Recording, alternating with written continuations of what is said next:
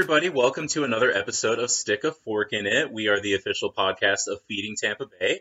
My name is Ev Malcolm. I'm the engineer for the show, and we are here with our hosts, Matt Spence and Shannon Hannon-Olivero. And we're here with Brian West, who is the Community Relations Manager for Publix in Central and Southwest Florida. How are you doing today, Brian? I'm great. Thanks so much for having me with you today. Absolutely. Welcome, Brian. Brian, we're really excited to have you on the show today because it almost feels like a shame that it took us this many episodes in to get Publix on board, because you guys are so central to everything we do at Feeding Bay. You're such a fantastic partner, you know, in so many ways beyond your food contribution to us. And that might be a great place to start the conversation is if you could just share, you know, first a little bit about yourself and then a little bit about your connection at Publix with our work at Feeding Tampa Bay. So what do you want to know about myself? So tell us, you know, a lot has changed. So tell us how you and yours, tell us a little bit about you and your family, first of all. How have you guys been faring? What are we 12 weeks in to the pandemic? How have you been doing? I know just like Feeding Tampa Bay, the pressure has been on for you personally, I'm sure, with your job, but how have you been doing personally and with your family? Sure. So I'm thankful to be gainfully employed, thankful that we are in a position that we can work from home and still be productive. The kids are here as well. We have three. It was very, very, very stressful the first 2 or 3 weeks, and then it started to be okay. I would say that at least where we are today, we can say that we have survived it, but it was not easy. And at least for me, I'm ready to be out of the house. So every time I get a chance to go do something, you know, Shannon says, "Hey, you want to come over and do an interview?" I'm like, "Yes, I'll be there." So, so that part's been nice. Aside from that, the workload, interestingly enough, has slowed down quite a bit for us, but that's because on the community relations side, you know, we really spend our time interacting with all of the nonprofits in our area, but because of the nature of the virus, nonprofits have had to cancel events. They're trying to take a step back and figure out other ways to raise funds. It's created challenges for everyone, but aside from those in need that are have lost their job or got furloughed, got laid off, whatever that is, that, you know, they're just trying to put food on the family. At least from my perspective, I think probably the next segment of folks that I deal with are the nonprofits. Those are hit next. I think we'll end up seeing many nonprofits struggle quite a bit in 2020, if not beyond. Yeah, that's a really insightful comment, Brian, because I think as the medical scare, the health scare side of the pandemic kind of subsides a little bit, we're going to have a hard time as a nation staying focused on the fact that 1 out of every 4 people being unemployed is a tsunami to the social services world that will last a year. Yep. You know, that will last at least a year. There's no way you can have 30 million unemployed folks and not see just incredible pressure on the safety net, the social safety net, the support system that nonprofits play such a big part in. Absolutely. So Brian, how long have you been with Publix? I'm about to complete my 29th year, about to start my 30th year. Wow. So not long enough. And what was your first job there? My first job was working in the ham room at the deli plant, what we now call our deli kitchen in Lakeland. It's where we manufacture basically all of the Publix branded deli items that you find in the deli at your local Publix. So everything from Publix ham to potato salad, roast beef, you know, all of those items, they come from our deli kitchen in Lakeland. Is that where the buffalo chicken dip comes from? Because that's what I really sure is. Woo! Yes. It sure is. Yes, that's another fan favorite. Yeah, so I think here in Florida, for instance, I have 3 children of my own. My boyfriend has 4, and I think 5 of them going through school worked at Publix. And we have one who works at Publix right now. So she has been a first responder in her own way. I think it's almost a Tampa Bay area tradition. If you are 15 or older, that you start your life at a Publix, whether that be stocking, bagging groceries, or getting carts out in the parking lot. I mean, it's I tell people all the time, my only regret was that I didn't start when I was 14. I wish that I had started when I was 14. There you go. There you go. What does one do in the ham room? Yeah. What's that? You said you started in the ham room. I'm just curious what exactly you do in the ham room. So I will tell you, and I will describe my first day, but I didn't know myself until I got there. So if you ever go to the deli counter and you buy sliced meats, you know, you're not buying a chunk of meat that has been taken from an animal and they're just slicing it. You're buying a chunk of meat that's been taken from an animal and it's been processed in a way so that it can be shaped, so that that slice fits on a piece of bread. Okay. Mm-hmm. So the process that it goes through is, there's nothing wrong with it. I mean, everything is edible, all those kind of things, but it's not the best thing. It's not the thing you want to see. It's not, you want to see the end product, not the process. So then the big question is, do you eat ham? I'm sorry? Do you eat Publix ham? Oh, absolutely. It's good. And I'll tell you, you know, interestingly enough, this goes back to my first day on the job. So the room that I worked in was probably, I don't know, 30 or 40 feet wide and maybe 20 feet another way, but the ceilings were about 30 feet high. Oh.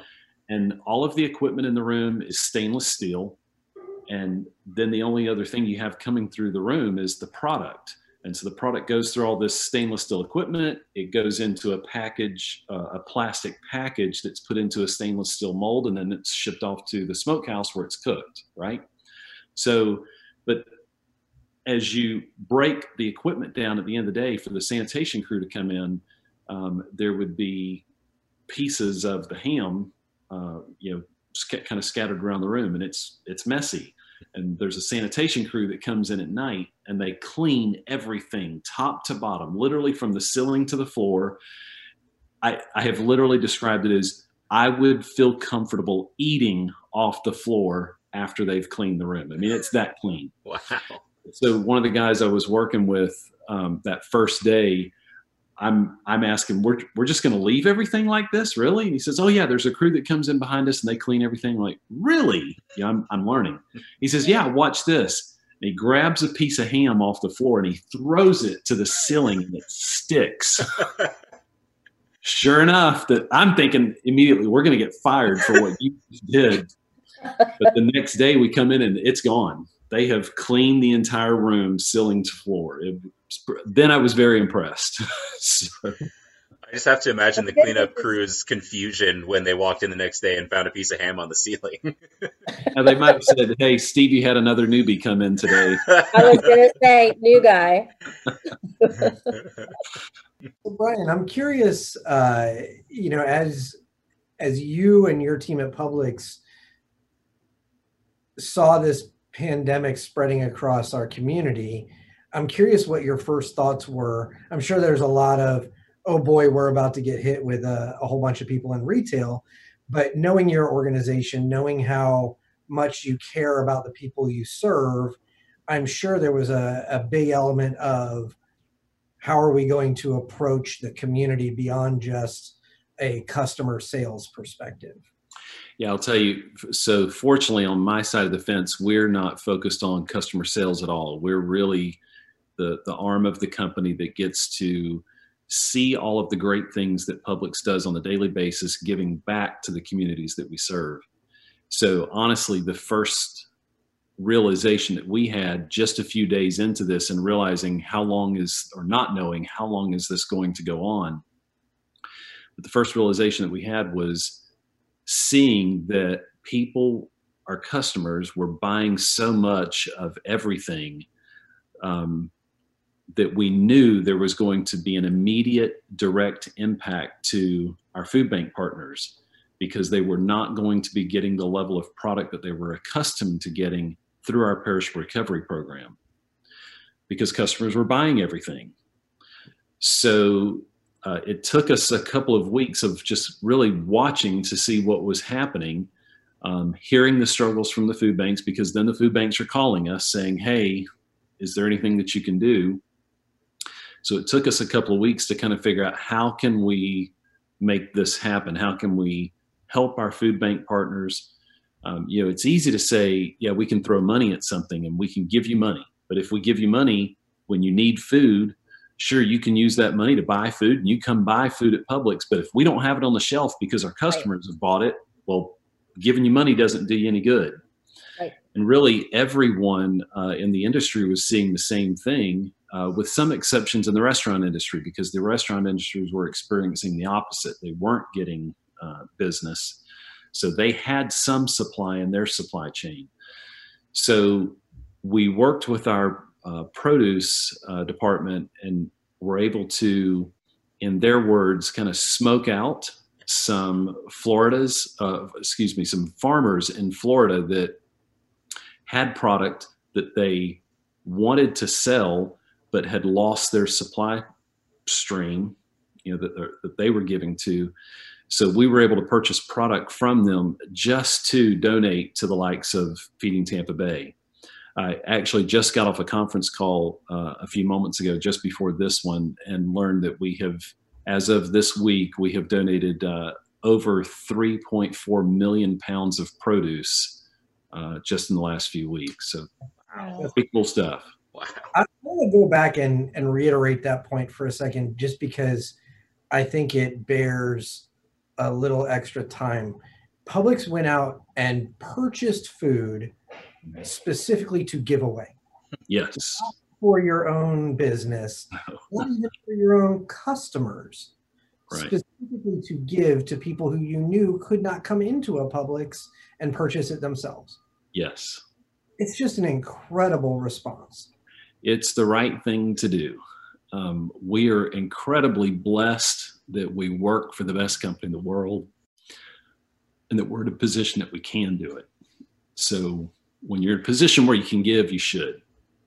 And, you know, in the same way, one of the best things about this whole challenge of the last 2.5 months is we have seen that response from every angle and from every corner. In a time that could be really scary, it has restored and strengthened my belief in the goodness of the people around us. You know, yes. In that line, but no doubt our donors, you know, we have so many people who have never given before who are seeking us out.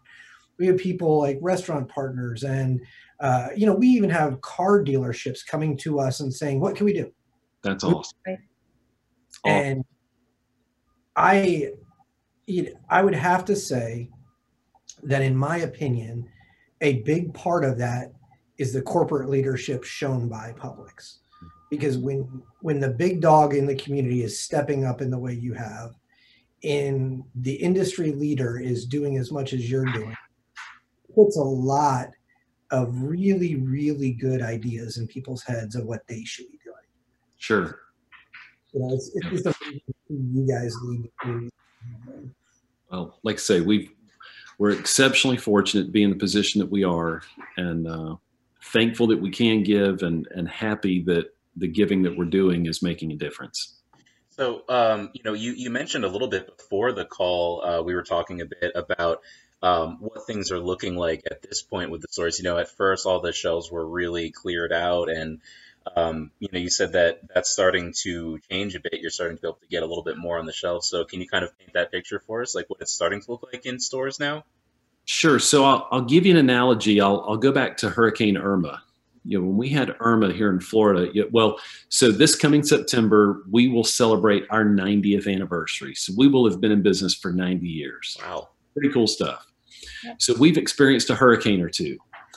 But when we experience hurricanes in Florida, generally speaking, it hits a piece of our operating area, not the entire operating area. So when Hurricane Irma came through and it literally went right through the backbone of the state, every area that we operate in was impacted. We have, and to give you perspective, we have just over 800 stores in the state of Florida. Almost all of those have a standby generator that can run the entire store. When Irma came through, over half of those were operating on their standby generator. Wow. That was unprecedented. But then in addition to that, and I'm sharing this as an analogy to get us back to COVID-19, but what was happening is, you know, we operate right up until it's no longer safe for our associates to get to or from the store. And then we open back up as soon as it's safe for our associates to get back to the store. We realize that we are an essential business for the communities that we serve. But in the process of trying to keep the stores stocked, headed into the storm, there was plenty of product in the supply chain. The challenge that we had is getting the truck from the warehouse to the store, or getting the truck from the store back to the warehouse to get another load. Now imagine, you know, on any normal day, that's not a challenge.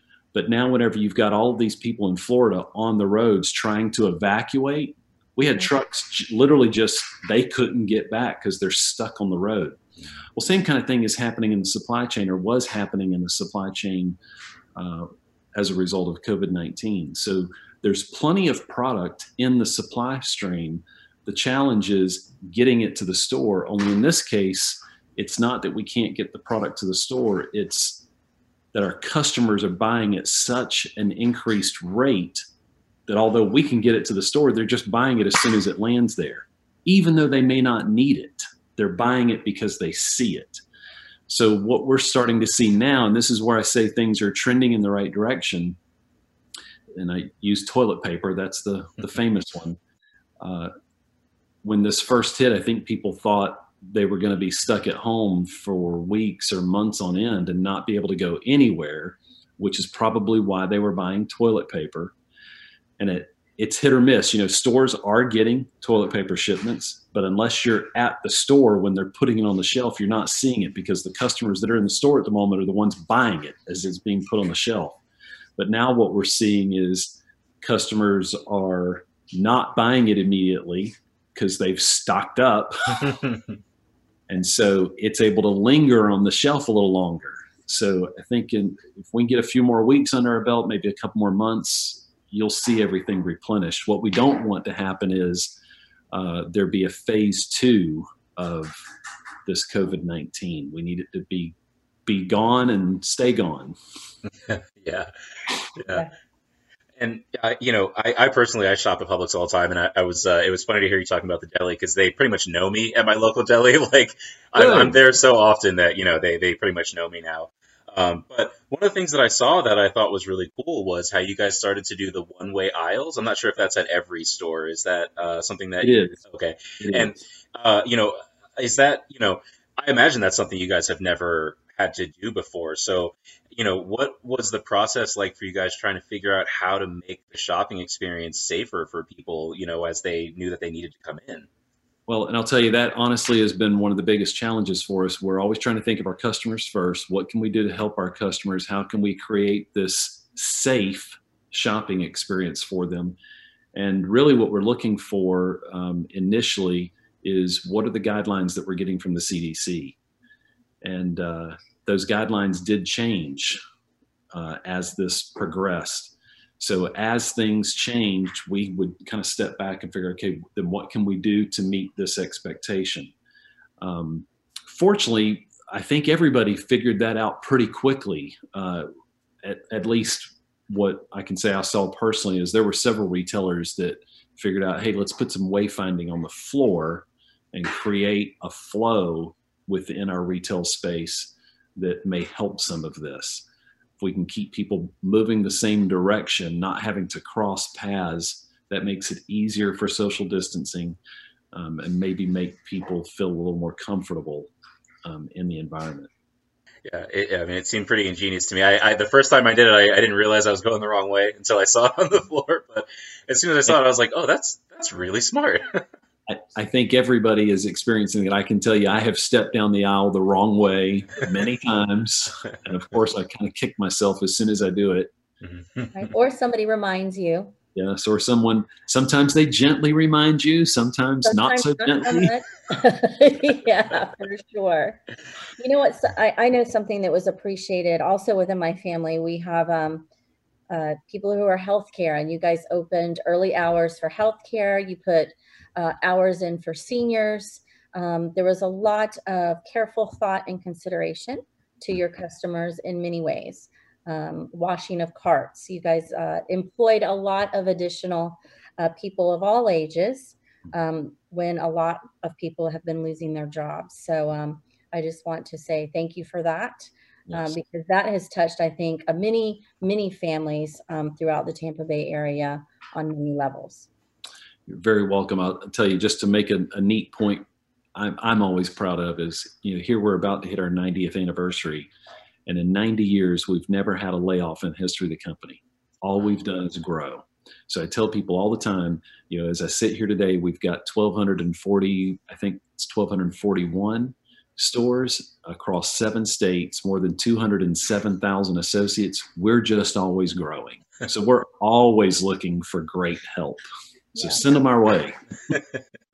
You know, Brian, I love this conversation about all that you're doing right now during COVID-19, but I want to take a minute and step back because I want our listeners to realize all that you have done for us in normal times and what an integral part Publix is to Feeding Tampa Bay. And so if you don't mind, I want to shift gears a little bit and step back and talk a little bit about that. I think the number last year was over 8 million pounds of food donated to Feeding Tampa Bay. Can you tell us a little bit about how that works for you guys on your side? What, you know, what your team is thinking, how that gets integrated into your company culture? You know, just what is that like from the Publix perspective? I know what it's like from the Feeding Tampa Bay perspective. So giving back is pretty easy for us. Our founder, George Jenkins, great guy, and he absolutely believed that if you had the ability, your responsibility was to give back, period. So he did that personally, but he also did that as part of Publix. It is definitely a cornerstone of our culture. So in 2009, we developed a formal program with Feeding America across our footprint and developed what we call internally our Perishable Recovery Program. And the way that I describe it to people is it's all of those fresh items in the store that are no longer meeting our quality standard, but they're still very much fit for human consumption. And the easiest example of that is think of an apple with a bruise in it. No one wants to buy the apple with a bruise. There's nothing wrong with that apple. You can cut the bruise out, but no one wants to buy that one. So throughout the day, every day, our associates are rummaging through that product, making sure that what we have on the shelf is hitting our quality standard that our customers are expecting. And if we see something that's not, it's pulled from the shelf and placed over for donation to, in this case, Feeding Tampa Bay. We're proud that we announced just a couple months ago, we realized that we had donated over $2 billion worth of product since 2009. Last 10 years, and we've committed to donate at least another $2 billion over the next 10 years in perishable recovery items. So, yeah, it's neat stuff. But you know, the end result is always what touches your heartstrings. And we're fortunate that our associates themselves like to give of their time and money as well. They like to show up to Feeding Tampa Bay and volunteer. They like to package groceries, they like to paint, they like to do whatever needs to be done. And that is throughout our 207,000 plus associates. So we're very, very, very blessed. Yeah, it's so cool on our end because In fact, you guys are kind of built in to the standard tour that we give for people who we're introducing to our world and our work. You know, one of the best ways for me as a new person coming on board to learn about our business was to follow Thomas around as he gave tours to people of our warehouse. And now I'm giving those tours all the time. And there's a line that he used that I liberally steal without attribution. And we talk about, you know, the donation of food, and we always talk about our major donors. And then to help people understand, we'll say something along the lines of, you know, when you go to Publix and buy your gallon of milk, do you grab the one right at the front of the shelf? And everybody says, no, of course not. I push those to the side, all the way into the back, and I grab the one with the date that's the farthest away. Everybody does that. Please keep doing that. Okay, so we all use that. You know, but we love that because that one up front, Publix can't sell anymore, but it's still good milk. And so they give it to us. Yep. And so you are enshrined in our tour giving process. That's awesome. Awesome.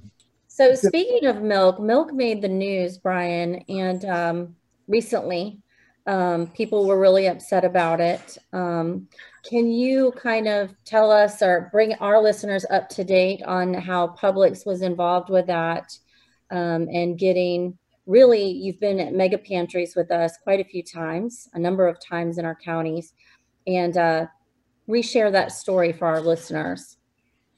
Sure. So much like the produce deliveries that I spoke about earlier, and I'm sorry that I left milk out, but we really did the same thing with dairy that we have with produce, realizing that there was this negative impact to our food bank partners as a result of what was happening with perishable items.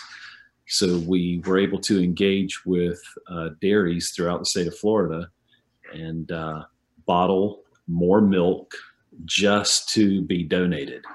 So I believe as of this week, it's over, I want to say it's over 300,000 gallons that we've donated in the last few weeks. Wow. So again, we're fortunate to be in that position that we can.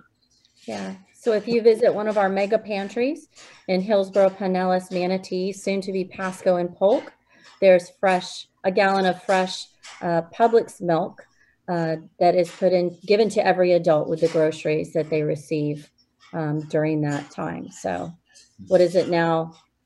5,000 is our number per week that we're giving, and that number is going to grow. Incredible.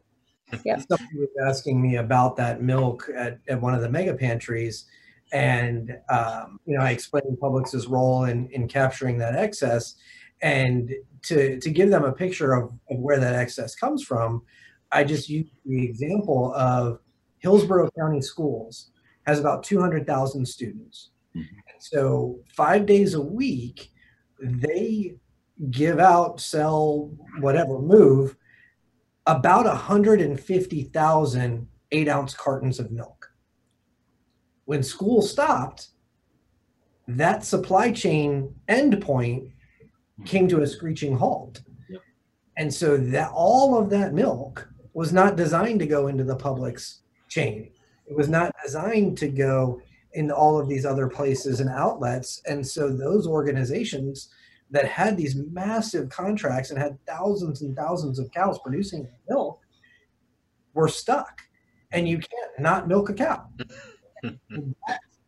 Where, you know, on one of those unintended consequences, and again, Publix stepping in and creating an opportunity for the folks in our community out of a really unforeseeable challenge. Mm-hmm. Yeah, I feel like I need to share this with you just because you brought up the expiration date on the milk. So just kind of a neat piece of trivia. So we opened our first dairy facility in Lakeland in 1980. We realized in a very short period of time after we opened the doors that there was a direct correlation to the quality of the milk that we brought in to the shelf life as it left the facility. Well, the state requirement is that you can't have more than 300,000 parts per million of contaminants in the milk as it enters the facility. So we increased that threshold and said, we're not going to allow milk to come in if it has more than 100,000 parts per million. Well, when we did that, we had to reject a lot of loads of milk. But now over time, over 40 years, we've literally, because of that threshold, we have changed the dairy industry in the state of Florida. They're all working to produce a better product. But because of that requirement, our milk at Publix has anywhere from 4 to 7 days more shelf life than any other milk that's produced in the country. Wow. So there you go.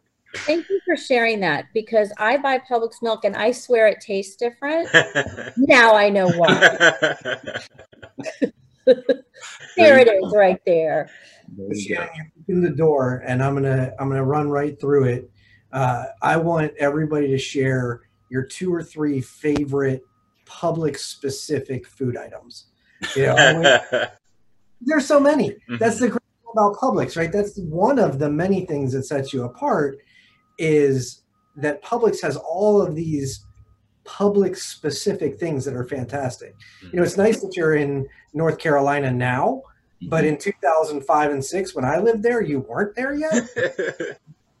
That was, you know, I won't say it's the #1 factor why we moved back to Florida, but that certainly came up. Yeah, I always love hearing from friends whenever they're relocating somewhere that they've told their realtor, I don't want to be anywhere where I'm more than a mile from a Publix. Well, I would say that. So, Brian, you start. What's your favorite 3 things on a Publix, in a Publix supermarket? Favorite 3. Okay, so favorite 3 would be, and I'll go in order here, our chocolate chip cookies from the bakery. Okay. Ooh. Classic. Yep. The chicken tender sub from the deli. But my #1 item that has probably gotten the largest percentage of my payroll dollars is our dark chocolate covered almonds that we sell in the produce department, the clamshell. Yeah. I can't eat enough. So. So mine, I would have to say, it's not like one specific item, but the like the pre-prepped dinner meals that you guys put out, like the you know, everything. Yeah, those for a guy like me, as a bachelor living alone, that's fantastic. That's like so much flavor that I wouldn't know how to put together. That's awesome. Yeah, and then I would say I really love the Publix cheeses, and the fruit salads are amazing. Very good, healthy eater over here. I listed all the stuff that isn't so good for you. Well, I mean, I'm eating the cheese by the slice. I'm not, you know, using it right. Brian, I've got your back on the unhealthy food, because my 3 favorites, #1, without question, is sweet tea. Publix sweet tea. It took mine. And I will fight anybody who disagrees. And #2, I would say Publix Pure Premium Mint Chocolate Chip Ice Cream. You know, and then #3. Yes, from the peanut gallery over here. #3, I mentioned it earlier, but I'll go back to it. Is that buffalo chicken salad dip, whatever you want to call it? Yes. Oh yeah. Good stuff. That is amazing. And then to throw one more in there. To shout out for my wife, the Publix deli salsa, the meaty. Oh yeah, it's good. Ooh. It's good. Okay, so it really blows going last, because you guys took good ones. Dang it! Man, okay, so Publix makes it's a Hawaiian chicken salad. It's not easy to find. Brian, you know what I'm talking about? It's like, I don't know if it's mangoes or whatever. Oh my gosh, it's all cut up in this chicken salad. Woo! Amazing. Okay, so you took my sweet tea, but have you tried the lemonade? So anytime I have anyone over, the gallons, when you guys do those 2-for-1s, that's like the best, okay? So the lemonade is a close second to the sweet tea. And so there's that. I have to go with the entire produce department. Oh yeah. Can't go to any other location for that aisle for that. And the chicken wings. Oh no, I take that back. A Publix birthday cake. There is nothing better. And you can buy that buttercream icing if you want to make your own cake and use their icing. Add a little food coloring. There is nothing better than the Publix bakery, because at any Publix in my area, and of course you always have your favorite one, that I know them. They will create really anything for you. No need to use the book. Communicate with your baker and they'll do anything that you desire. So I can say on behalf of all 207,000 plus associates, music to our ears is when any customer says, "At my Publix." Yes. Yeah. I know. You know what? If you go enough, you know your manager, because they greet you. There is this amazing, I swear he must be 95 years old. He has an Italian accent. He knows the minute I walk through the door. During toilet paper gate, he was like, "Miss Shannon, there's toilet paper on the back. Come on, I'll take it." So, I mean, you got your people when you walk in your Publix. Awesome. That's what I'm saying. And I know you guys agree. That's just the way that it is, because it's how they're trained. And that goes to great leadership and a company that cares about their people and their community. And I don't know, guys. Thank you, Brian. You're welcome. You're welcome. You know, I want to take a moment and go back around to some of the ways that Publix participates in our work. Because Brian, you mentioned the donations, you mentioned your associates and your leadership coming and being a part of our work. We talked about the financial support a little bit that you give, but it's significant, not just to us, but the whole food banking network. But we have something special here at Feeding Tampa Bay that has the Publix name and logo on it. And I want to tell a little bit about that story. I'd love to hear your side of it too. We have a community market here in our warehouse that we open up to the community for free shopping. And, you know, about a year ago, it was well-worn and well-loved and needed some TLC. And Publix came in and you guys were amazing. You said to us, "We want to clean it up. We want to clean the floors. We want to put in new coolers. We want to put in new display cases. We want to bring in one of the Aprons towers and do the whole display." And you guys took something that is in some ways the heart of our warehouse, because it's the place that folks who need us come in and personally shop. Right, our warehouse can feel a little impersonal sometimes with forklifts and pallets and 18-wheelers full of food, but the heart is when individuals step through our doors and go shopping in our Publix community market. And you guys know that about us, and you took the care and the time and the investment to make that the best experience possible for people in our community who were falling on tough times, who wanted to feel the dignity and respect that their neighbors and that the four of us so obviously enjoy about shopping at Publix. And so I just wanted to say thank you for that. I want to hear your side of how that kind of all came about. Well, thank you. We certainly appreciate that. It was fun when we realized we had an opportunity to have that.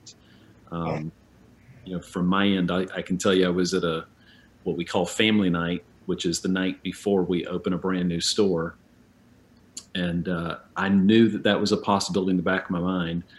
We had just had conversation about it that week. And my plan was to reach out to our facilities department and see if they would be willing to help. Our VP of facilities was there, Bob McGarrity. And I walked over to Bob and said, "Hey, we've got an opportunity. Here's the deal. Are you interested?" He said, "Absolutely, we're in. Just count us in." There wasn't a question. He just said, "Yeah, we'll do that." Well, the cooler thing for me was when I was asking the question, I was really thinking about our facilities people. But there's a lot of stuff that we do in-house, and there's a lot of stuff that we have to sub out. Well, some of the work that needed to be done, we had to sub out. Well, we reached to those suppliers, and they were very quick to say, "We want to donate." Like, Well, that's fantastic, because we were ready to pay you. But they wanted to donate their time and effort as well. So that made it even more special. That's great. That's awesome. Yeah, we have our own mini Publix. Yes. Down to the, what is the limitation?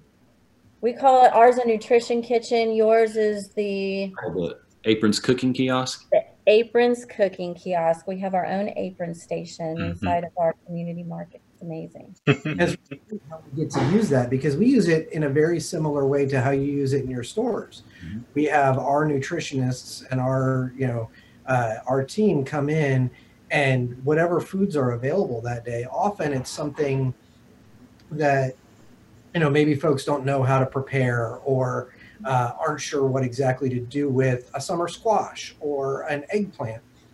And that Aprons kitchen provides us the opportunity to prepare that food in a way that makes it attractive. And then when families come through, they get that free sample. Then they take a look at it and they say, oh, I can do this. They go home with a recipe, and they pick up some nutritious item that they otherwise would have left behind. And so it's a great opportunity to increase nutritious consumption of food and to open up a horizon to a new product to somebody who might not otherwise have ever sampled it. You're absolutely right. Our produce department is probably better than any other department in the store about sampling and getting people to try new things. But that's really across the board. I think people tend to eat the things that they were accustomed to growing up, or that they were exposed to, you know, whatever that is. And it's hard to get people to venture out of their comfort zone sometimes. And then typically the older we get, the more comfortable we get, and we're a little more willing to try things than we are than when we're 5 or 9. And in my case, I was gonna say, that sounds like a personal story there, right? I got a 9-year-old that eats jelly and cheese sandwiches, and shake your head and go, really? Yeah. That's my McDonald's, and that's about his limit. But he'll snack on anything that's in there. Jelly and cheese. I don't know. That's a new one. Yeah. Brian, we so appreciate you know, everything that Publix means to us as an organization. We appreciate you personally, because as you mentioned earlier, you say yes. When we ask something, when we invite you somewhere, you say yes. And it's just so heartwarming for us to know that we have such a great organization supporting us. I'm fortunate. I tell everyone all the time, I've got the best job in the company, but I wouldn't have a job if it wasn't for our customers and our stores. So yeah, they get all the kudos. My last question to you, we know Publix is where shopping is a pleasure, but there's something else in my household anyway that you're known for, which is your commercials.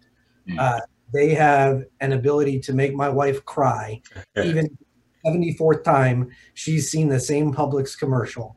And, you know, I don't even know if there's anything you need to say in response. I just, I think that's a reflection of, one, the way you approach your business, and two, how meaningful it is to be able to provide food to folks, and how central that is to everybody's lived experience. You know, that food is the heart. Well, I can say you're not alone. We have the same reaction to the commercials. In fact, every year when we roll out, we alternate whether we do it's a new Thanksgiving commercial or a new Christmas commercial. They're basically up for, what, 2 years. But each year we are able to show the new commercial to our staff, at least for the Lakeland division. And when we show the commercial, same thing, everybody in the room, not a dry eye in the place. So we react the same way. Awesome.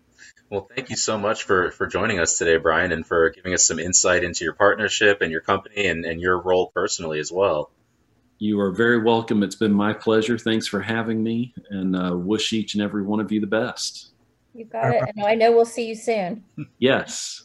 All right. Well, y'all have a fantastic day, and call if you need anything else. Will do. It. Thank you so much. Have a good one. So that was an awesome interview with with Brian West, very insightful, and it's always nice to talk to him. And you know, it's someone who loves their job and their company so much, and a company that is so integral to what we do. And you know, we talked a little bit about the Publix community market that we have in the warehouse, which is just such a unique experience and a cool thing, I think, not only for our shoppers and the clients that we serve, but for the volunteers and the staff to help them with that. And you know, it's obviously changed a little bit right now. Previously, we would have people come in and physically go through with a basket and shop, and we would help them with that. That's changed a little bit now. So Matt, can you kind of tell us what that transition has been like and what the community market looks like these days? Yeah, absolutely. So this is, you know, like we said in the conversation with Brian, the Publix community market and the opportunity to offer a shopping experience to folks who need access to charitable food is critically important to us. It is something that we value deeply.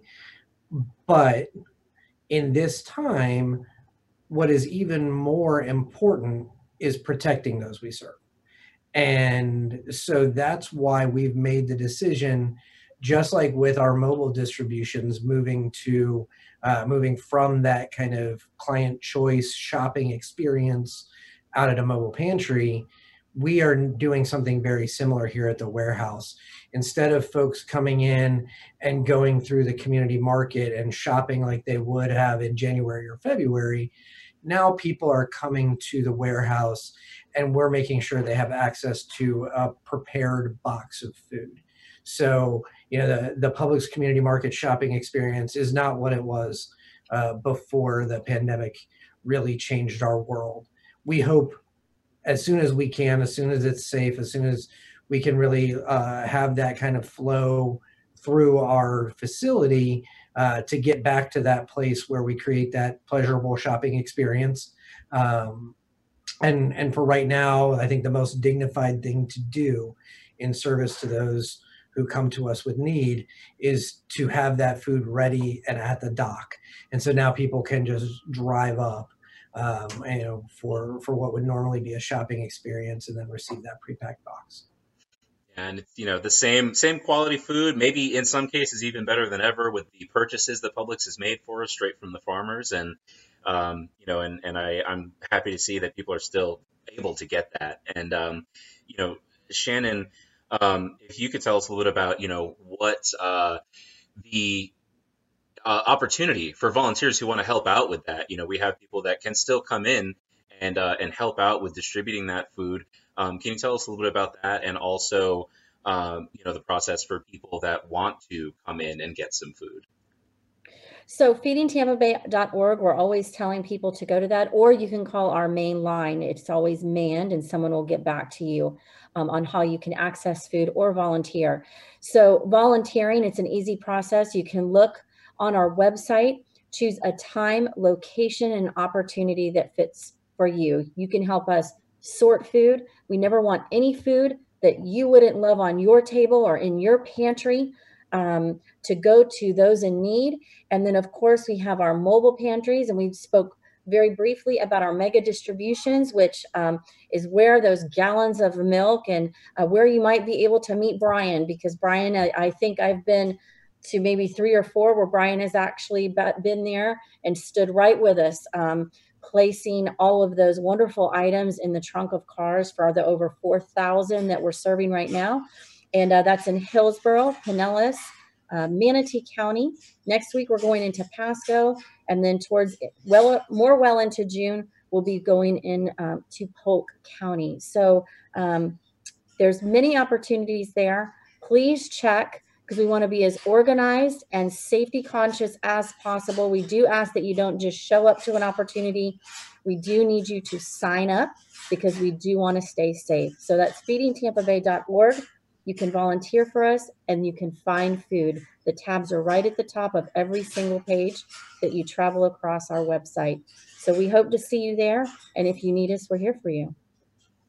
Yeah, absolutely. And Shannon, I just want to add that we talked a little bit about Publix as a corporation and the way in which they improve community service, the way in which they really engage their team in volunteering with us. And as you know, you gave the perfect example of Brian being at all sorts of distributions. But I'd love to let folks know right now, we do take group signups from corporations. That's a huge part of our volunteer base. And again, Publix has led the way and set the example to say, come on out. It's, you know, the need is absolutely still there. We'll take a group. We'll take good care of you. We'll make sure you have all the protective equipment you need. We'll do our social distancing practices, and you can still have that opportunity to engage with the community and do what it takes to get our work done. Yeah, it's been really cool to see the enthusiasm of the volunteers that have been coming out and helping during this time. And, you know, and you can learn so much about your community and yourself and what services are available by doing so. So we hope to hear from you guys, and we hope to see your smiling faces behind a mask, you know, in the field or at the warehouse. And we will see you again next week with an exciting new guest on our Stick a Fork in It. So thank you guys both for being here and for giving your insights, and we'll talk to you soon. All right, Ev, take care. All right, you too. Bye-bye. You can learn more about Feeding Tampa Bay and how to join the movement at feedingtampabay.org. You can also follow us on Facebook, Instagram, Twitter, LinkedIn, and YouTube at Feeding Tampa Bay.